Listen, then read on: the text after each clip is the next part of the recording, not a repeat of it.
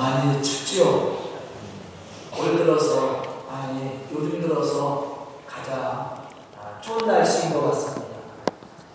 그럼에도 불구하고 우리 성도들이 이렇게 성전에 함께 나와서 예배 드릴 수 있게 됨을 감사를 드립니다. 못 나오신 분들은 너무 추워서 못 나오신 것 같아요. 그들도 아마 마음은 이 자리에 와 있을 겁니다. 여러분 기도 많이 해주시고요. 아, 올 한해 우리 교회 표가 있죠. 한 영혼 구원을 위해서 힘쓰는 교회. 과연 우리는 올 한해 한 영혼 구원을 위해 힘을 써야 하는데 그러기 위해서는 잃어버린 영혼을 구원하기 위해 전도에 힘을 다 해야 되겠지요. 우리가 구호로만 한 영혼 구원을 위해서 힘쓰자. 그렇게 외치는 것이 아니라 우리가 직접 나가서 예수를 모르는 사람들 아니면 예수를 알기는 알았는데 시험에 받아서 교회에 나오지 못하는 사람들 또 불신을 가지고 교회를 비방하되 교회를 핍박하는 그 사람들까지도 우리가 교회로 인도해서 그들로 하여금 예수를 알게 하고 예수를 믿게 하고 또 그들이 제사의 은총과 구원을 받을 수 있도록 우리가 전도를 해야 된다는 것입니다. 사실 전도는 예수님이 지상에 계실 때 믿는 모든 성도들에게 부탁하신 최후의 명령이죠. 또 예수를 믿는 모든 그리스도인들에게 주어진 절대적인 사명이라고 할 수가 있습니다. 더 나아가서는 전도는 죄로 인해서 영원한 심판을 받아야만 하는 사람들에게 영원한 생명이 있음을 전하고 또 심판이 아닌 구원이 있음을 증언함으로 그들을 구원의 길로 인도하는 것 이것이 전도라고 할 수가 있습니다. 바울이 다메섹 도상에서 회심한 이후로부터 쉬지 않고 예수가 그리스도이심을 증언하는 삶을 살았습니다. 왜냐하면 그것이 그가 만난 예수 그리스도의 명령이었기 때문이었습니다. 뿐만 아니라 그가 받은 하나님 주신 그 은혜에 대한 보답이라고 그는 생각을 했다라는 것이죠. 그는 소아시아에서 그리고 성령의 인도하심을 받고 마게도니아에서 이 전도의 사역을 감당을 했습니다. 또 나중에 죄인 아닌 죄인으로서 로마에까지 가서 죽음을 당할 때까지 그가 감당했던 일이 뭐냐면 복음을 전하는 일이었습니다. 특히 마게도니아에서는 많은 핍박과 말할 수 없는 고난과 능력을 당하면서도 결코 복음 사역을 포기하지 않았다는 것이죠. 그는 뜨거운 소원과 또 복음에 대한 열정을 가지고 그에게 맡겨주신 하나님이 그에게 맡겨주신 이 복음의 사역을 감당해 나갔습니다. 그런데 바울이 복음 전하는 것을 그냥 사명 그 자체로만 여겼던 것은 아닙니다. 그것을 그가 사는 최고의 자부심으로 여겼어요. 내가 육체를 가지고 사는 가장 큰 이유가 무엇인지를 그가 갈라디아서 2장 20절에서 고백한 것처럼 그가 복음을 전하는 것은 가장 귀하고 복된 일이라고 그는 생각을 했습니다. 왜냐하면 죄인 중에 괴수였던 자신을 구원하, 구원하신 하나님의 은혜가 그 속에 넘쳤기 때문이었다는 사실입니다. 더 나아가서는 하나님의 뜻을 이루고 하나님의 나라를 이 땅에서 실현하는 길이 바로 복음 사역을 감당하는 것이라고 그는 생각을 했습니다. 그렇기 때문에 바울은 고난과 핍박도 기쁨으로 받아들여요. 오직 죄인된 자기 자신을 구원하신 예수 그리스도를 증언하는 일을 멈추지 않고 그가 생명을 다한 그날까지 그 일을 감당해 나갔다는 것입니다. 본문 2절에 보면 이러한 바울의 고백을 우리는 들을 수가 있습니다. 너희가 아는 바와 같이 우리가 먼저 빌보에서 고난과 능력을 당하였으나 우리 하나님을 심입어 많은 싸움 중에 하나님의 복음을 너희에게 전하였다. 사실 바울이 1차 전도 여행은 소아시아가 무대였죠. 지금의 터키입니다. 거기가 전도 대상의 장소였습니다. 그리고 바울은 또 소아시아에서 더 많은 전도를 위해서 기도하며 준비하고 있었어요. 그런데 환상 중에 성령이 나타나서 그에게 말씀을 가라. 그래서 바울이 마게도니아 지역에 들어갑니다. 그첫 성을 성경은 어디라고 얘기합니까? 빌보라고 얘기하죠. 그런데 빌보에 들어가서 복음 전하는 일이 쉬웠느냐? 그렇지는 않았습니다. 거기에서 환란과 핍박을 받았다고 얘기합니다. 오늘 본문 2절에 보면 빌립보에서 고난과 능력을 당하였으나 그렇게 얘기합니다. 그런데 그러한 고난과 능력을 받았음에도 불구하고 바울의 전도는 쉽지 않았다는 거예요. 빌립보를 거쳐서 데살로니가로 가죠. 그곳에서도 여전히 복음을 전하는데 그곳에서는 핍박이 없었느냐? 아닙니다. 그곳에는 여전히 핍박을 받았어요. 그럼에도 불구하고 그는 하나님의 이 복음 전하는 일을 쉬지 않았습니다. 왜냐하면 그것이 그가 받은 사명이었기 때문에. 바울은 복음 전할 사명을 받았다. 그렇게 고백하고 있죠. 그런 것처럼 그가 받은 사명은 복음 전하는 일입니다. 이것은 바울에게만 주어진 사명이 아니라 예수 그리스도를 알고 예수 그리스도를 믿고 예수를 통해서 제사의 은총과 구원을 받은 모든 사람들이 해야 될 사명이죠. 하나님의 세운 이 교회가 감당해 나갈 사명도 복음 전하는 일입니다. 만약에 그 일을 우리가 감당하지 않는다면 교회로서 가치가 없습니다. 성도로서 가치가 떨어지게 되는 거죠. 그 의미를 모르는 거예요. 우리가 하나님의 진정하신 뜻, 우리를 향하신 하나님의 계획이 무엇인지를 우리가 안다면 우리는 복음 전하는 일을 멈춰서는 안 돼요. 바울도 역시 마찬가지였습니다. 그가 다메섹 도상에서 예수를 만나고 예수를 통해서 구원의 은혜를 받았습니다. 그리고 알게 된 것이 무엇이었냐면 바로 복음입니다. 하나님이 나만 구원하신 것이 아니라 복음을 받아들인 나를 통해서 더 많은 영혼들을 구원하기를 원하신다는 것을 바울은 알았습니다. 그래서 그는 생명이 다하는 그날까지 이 복음의 사명을 감당할 수 있었다는 것입니다. 그럼 우리가 바울을 보면서 우리가 어떠한 자세로 이 복음의 사명을 감당할 수 있는가 하는 것입니다. 우리는 그 신앙의 모습을 오늘 속에서 몇 가지를 생각해 봐야 됩니다. 첫째는 복음에 대한 뜨거운 열정과 소원이 우리 속에 있어야 된다는 겁니다. 이 말을 다른 말로 표현하면 영원 구원에 불타는 심령이 우리 속에 불이 일어나듯이 일어나야 된다는 거예요. 우리 교회 영원한 표어가 뭐예요? 주보에 쓰여 있죠. 영원 구원에. 이러한 열정이 우리에게 있어야 돼요. 그래야만 우리가 이 복음의 사명을 감당할 수 있습니다. 예수를 알지 못하고 죄로 인해 죄로 인해서 죽어가는 그 영혼에 대한 불쌍한 마음, 그러한 마음이 우리 속에 있어야 되는 거예요.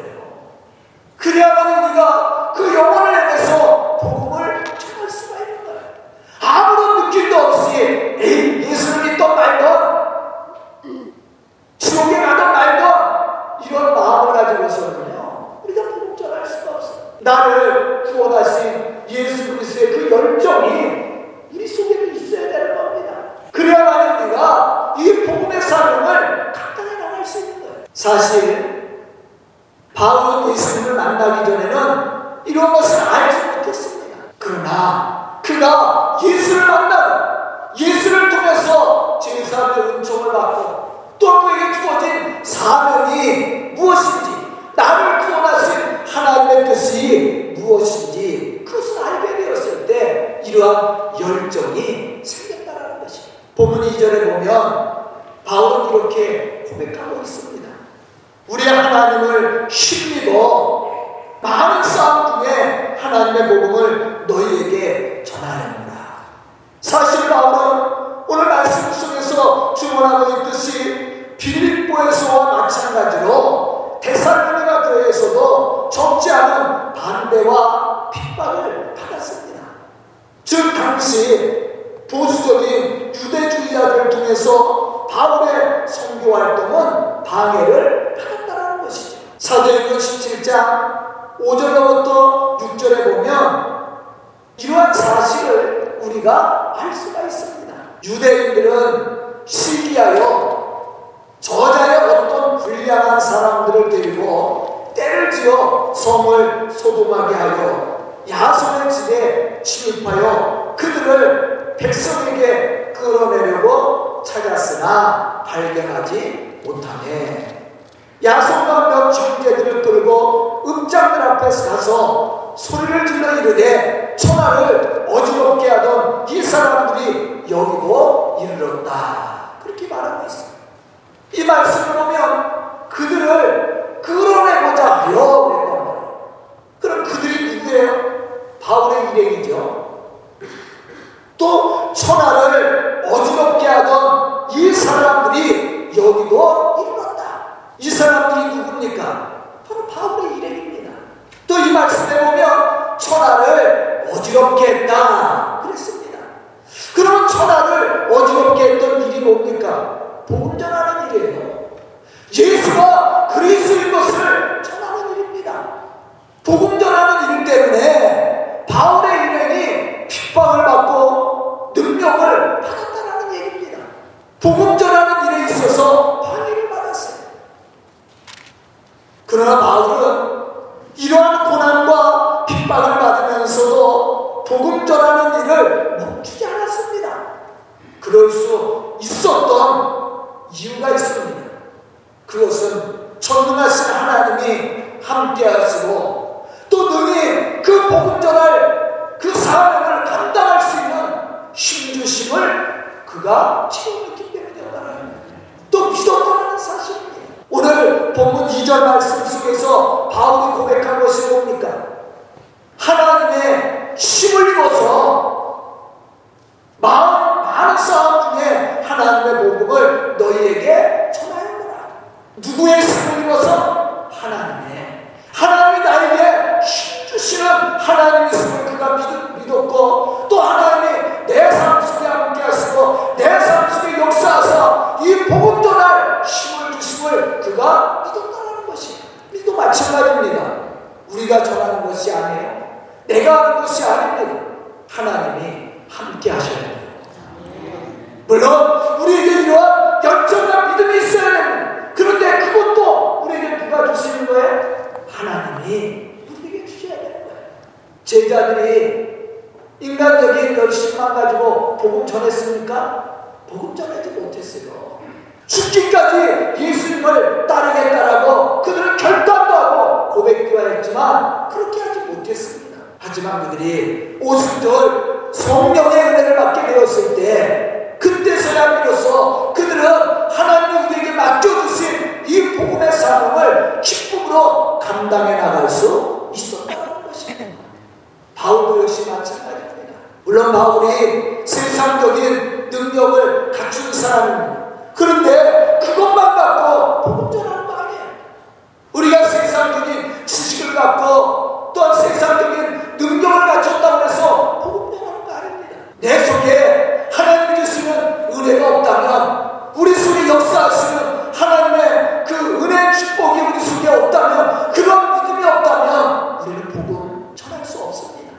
빌립보서 2장 12절부터 13절에서 보면 바울은 또 이렇게 고백하고 있습니다. 나의 사랑하는 자들아 너희가 나 있을 때뿐만 아니라 더욱 지금 나 없을 때에도 항상 복종하여 두렵고 떨림으로 너희 구원을 이루라.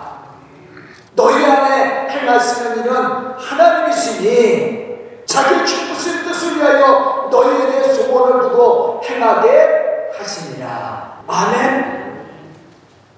우리로 하여금 이 복음을 이룰 수 있도록 우리에게 힘을 주시고 그것을 이룰 수 있도록 우리에게 능력과 열정과 축복을 주시는 분이 누구시에요? 하나님이란 말이에요. 너희 안에 행하시는 이는 하나님이시니 자기의 기쁘신 뜻대로 너희에게 소원을 두고 행하게 하십니다. 저 전능하신 하나님이 성도된 우리들에게 선한 소원과 그 소원을 행하고 이룰 수 있는 능력과 지혜를 주신다는 것입니다. 물론 우리가 복음을 전할 수 있는 열정이 내 속에 있어야 되는 거예요. 그러나 그 모든 것을 행할 수 있고 전할 수 있는 힘과 능력을 주시는 것은 하나님이셔요. 그래서 우리가 하나님 주시는 은혜를 체험해야 돼요. 그래야만 우리가 하나님의 거룩한 이 복음의 사명을 온전히 감당해 나갈 수 있게 되는 겁니다.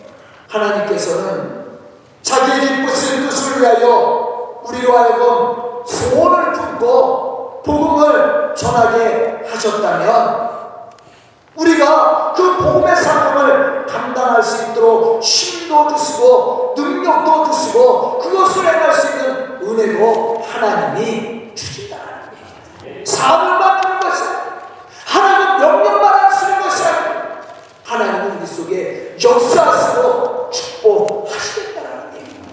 바울이 하나님 주시는 힘을 얻어서 복음을 전할 수 있었던 그 고난과 능력을 능히 감당하고 하나님의 이 복음의 역사를 감당할 수 있었던 힘의 원천은 바로 여기에 있습니다. 우리도 마찬가지예요. 인간적인 생각이나 육신의 능력으로 복음 전할 수 없습니다. 그것이 하나님의 손에 붙들림을 받아서 쓰임 받아야 되는 거예요.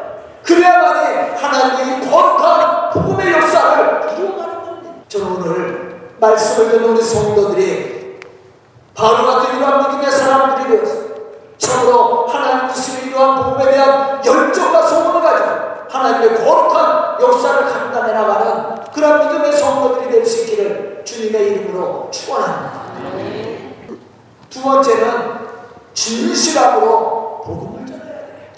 복음은 3절로부터 4절에 보면 바울은 복음을 전할 대사로니가 교회를 향해서 어떠한 자에서 복음을 전했는지를 말하고 있습니다. 우리의 권면은 감사합니다. 부정해서 난 것이 아니요 속임수로 하는 것도 아니라 오직 하나님께 옳게 여기심을 입어 복음을 위탁받았느니라. 이 말씀 속에서 중요한 말이 있어요. 그것은 하나님께 옳게 여기심을 받았다. 그렇게 바울은 얘기합니다. 여기서 옳게 여김을 받았다라는 말은 입증하다, 투명하다 이런 뜻을 가지고 있어요.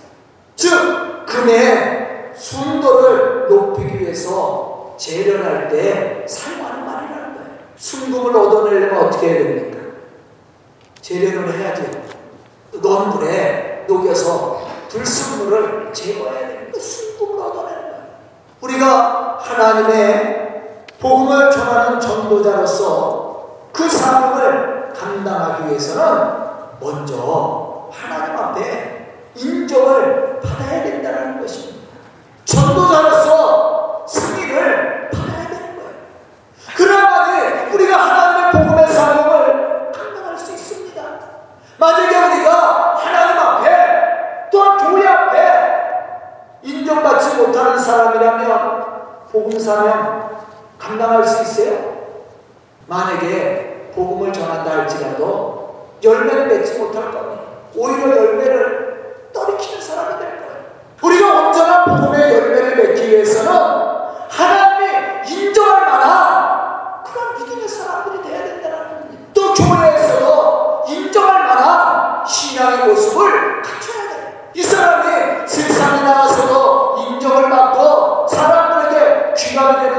아닙니까? 우리가 이러한 삶의 모습을 갖추지도 않고 하나님의 복음을 전하려고 생각해 보십시오. 그러면 우리가 복음을 전하면 아마 역효과가 일어날 거예요.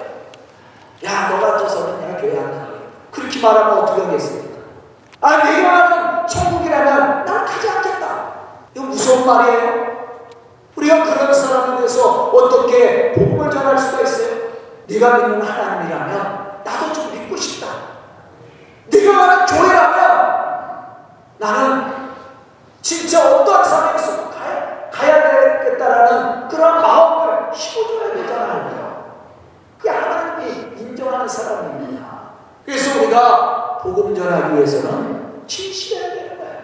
또 말씀 앞에 정직해야 되는 거예요. 하나님이 인정할 만한, 입증할 만한 그런 믿음의 사람이 되라는 겁니다. 그래야만이 우리가 하나님의 이 복음의 삶을 감당해 나갈 수 있게 되는 겁니다. 바울이 오늘 말씀 속에서 이야기하는 내용이 바로 그거예요. 하나님께 옳게 여, 여기심을 받았다. 그렇게 이야기합니다. 내가 옳게 여기심을 입어 복음을 어떻게 했어요? 위탁받았다 그랬단 말이에요. 내가 하나님 앞에 구별되는 자로서 하나님을 인정할 만한 그러한 입증할 만한 그러한 신앙을 가졌다는 얘기예요. 본문 5절에 보면 바울도 이렇게 고백합니다. 너희와 알거니와 우리가 아무 때에도 아첨하는 말이나 당신의 달을 쓰지 아니한 것을 하나님이 증언하시느니라. 여기서 아첨은 뭡니까? 자기의 사회 사역을 채우기 위해서 진실을 말하기보다는 타인의 기분을 맞추려고 하는 음흉한 행위를 얘기하는 거예요. 그리고 당신의 탈이란 사물의 진상을 은폐하는, 은폐하고자 하는 가면을 의미합니다. 즉, 자기의 욕심을 충족시키기 위해서 겉으로는 성결한 척 하지만 그 내면은 가식적, 가식적이고 탐욕으로 가득 차 있는 위성적인 모습을 지적하는 말이에요. 우리가 이러한 신앙의 모습을 가지고 복음 전할 수 있어요? 만약에 우리가 이런 위성적인 신앙을 가지고 복음을 전한다면 복음은 열매를 맺지 못할 겁니다. 오히려 제가 아까 얘기한 것처럼 열매는 떨어지게 돼요. 오히려 믿으려고 하는 사람들에게 시험을 가져다 주고 불신앙을 가져다 주게 될 겁니다. 그럼 우리가 복음 전하는 자로서 갖춰야 될 신앙이 뭡니까?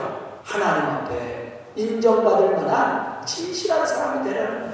교회에서도 인정받을 만한 진실한 사람, 세상에서도 진송을 받을 만한 그런 믿음의 사람이 되라는 겁니다. 그래야만 우리가 이 복음의 사명을 감당해 나갈 수 있게 되는 거예요. 제자들도 마찬가지지 않습니까? 초대교회도 마찬가지지 않습니까? 사람들에게 친송을 받았다. 그랬더니 교회가 날마다 구원받는 사람들로 그랬단 말이에요. 바로 그게 복음 전하는 사람의 모습이란 말이에요.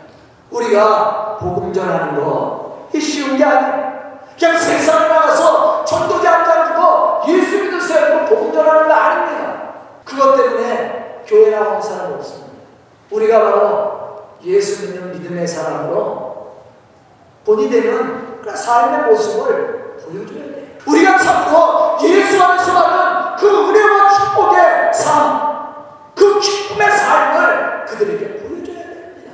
그게 바로 복음 전하는 사람의 모습이에요. 말은 잘하는데 열매가 없어 보십시오. 그렇게 살지 않으면 그 사람은 복음을 전하는 게 아니라 복음의 열매를 떨어뜨리는 사람이에요.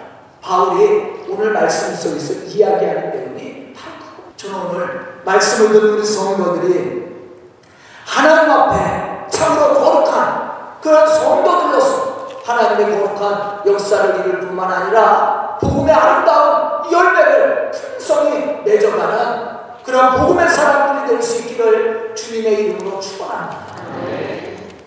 세 번째 전도는 하나님을 기쁘시게 하는 일임으로 우리 속에 하나님의 이 구원의 기쁨이 있어야 되는 거예요. 내 속에 이 구원의 기쁨이 없는데 어떻게 이 기쁜 소식을 전할 수가 있어요? 내가 예수 믿는 것을 불편하고 내가 교회 생활하는 것을 불편하고 내가 신앙생활하는 것이 시대 조건 또 그렇다면 우리가 어떻게 복음 전할 수 있어요? 복음의 아름다운 열매를 맺기 위해서는 내가 예수를 통해서 받은 이 기쁨이 충만해야 됩니다. 아멘? 그래야 복음을 전하는 거예요. 다시 말하면 하나님이 우리에게 베풀어 주신 이 구원의 은혜가 있어야 된다는 거예요. 본문 4절에 보면 바울은 그렇게 말하고 있습니다. 오직 하나님께 옳게 여기심을 보 복음을 위탁받았으니 우리가 이와 같이 말하는 사람을 기쁘게 하려 함이 아니요 오직 우리 마음을 감찰하시는 하나님을 기쁘시게 하려 함이니라. 빌보스 2장 14절에 보면 바울은 이렇게 얘기합니다. 모든 일을 원망과 시비가 없이 하라. 또 빌보스 2장 2절로부터 4절에 보면 이렇게 얘기합니다. 마음을 같이하여 같은 사랑을 가지고 뜻을 합하여 한 마음을 품어 아무 일에든지 다툼이나 허용을 하지 말고 오직 겸손한 마음으로 각각 자기보다 남을 낫게 여기고 각각 자기의 일을 돌아볼 뿐더러 또한 각각 다른 사람들의 일을 돌아보아 나의 기쁨을. 왜 원망이 나오고 시비가 생기고 다툼이 일어납니까? 이유는 우리 속에 그리스도의 사랑과 은혜가 없기 때문에 그렇습니다. 우리 속에 예수의 사랑이 있고 영원히 죽을 수밖에 없었던 우리를 지속 원하신 하나님의 구속의 은혜가 우리 속에 원망은 사라지고 시비도 사라지고 오직 우리가 하나님의 복음을 내서 일하는 그 기쁨으로 우리가 복음의 사람을 감당해 나갈 겁니다. 예수님의 제자들이 오순절 성령의 은혜를 받기 전에 그들이 어떻게 고백합니까? 좋은 자리, 능력의 자리, 권세 있는 자리 요구하잖아요. 그런데 옆에 있는 제자들이 뭐라 그래요? 미워하잖아. 시기하잖아요. 그럴 수밖에 없는 겁니다. 왜 우리 속에 하나님 주시는 은혜에 감동이 없으니까 그럴 수밖에 없는 거예요. 그래서 원망이 일어나고 시기가 일어나고 다툼이 생기는 겁니다. 그런데 보십시오. 오순절 성령의 은혜를 받고 참으로 나를 구원하신 하나님의 은혜가 이 가슴 속에 충만해 있을 때 다툼이 일어납니까? 원망이 생깁니까? 서로 시기하고 미워합니까? 오히려 자기 것을 팔아 가난한 자들에게 나눠주기 시작합니다. 핍박을 받아도 그것을 합당하게 생각해. 그리고 기쁨으로 나가서 예수가 그리스도인 것을 주문합니다. 나를 핍박하는 자를 용서하고 축복하기 시작합니다.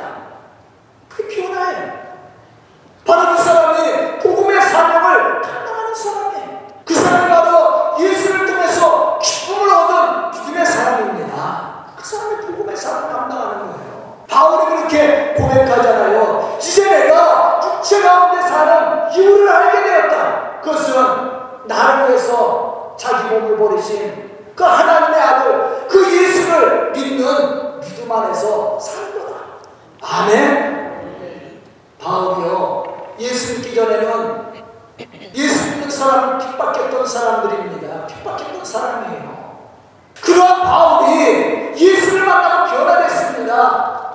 세상 것을 온전한 눈으로 보지 못했던 사람이에요. 부정적으로 봤던 사람입니다. 비판적으로 봤던 사람이에요. 지식이 없어서요? 세상적인 능력이 없어서요? 아니에요. 그 모든 것을 갖춘 사람이에요. 그러나 그가 예수의 사랑을 알고 죄중의 괴수였던 자기 자신을 구원하신 하나님의 은혜를 체험하게 되었을 때 그 교만함은 내려놓습니다. 세상 것은 내려놓기 시작했어요. 그리고 오직 예수를 위해서 살기 시작. 오늘 말씀 속에서도 고백한 것처럼 이러한 핍박과 능력을 받았지만 그 핍박하는 사람들 나에게 능력을 주는 그 사람들까지도 복음의 대상으로 생각하고 그들에게 예수의 사랑을 전했다는. 바로 이 사람이 복음의 사랑을 감당하는 사람이에요. 저는 오늘 말씀을 듣는 성도들이 올 한 해 이러한 은혜를 가지고 이러한 감동을 가지고 한 영혼 구원을 위해서 힘쓰되 우리가 우리에게 맡겨주신 이 전도의 사명 이것을 온전히 감당하고 풍성한 열매를 맺어가는 그런 믿음의 사람들이 다 될 수 있기를 주님의 이름으로 축원합니다. 기도드리겠습니다. 은혜로우신 아버지 하나님 감사와 찬송을 드립니다. 이렇게 귀한 시간에 저희를 주님의 종으로 불러주시고 말씀 듣게 해주시고 또 믿음의 결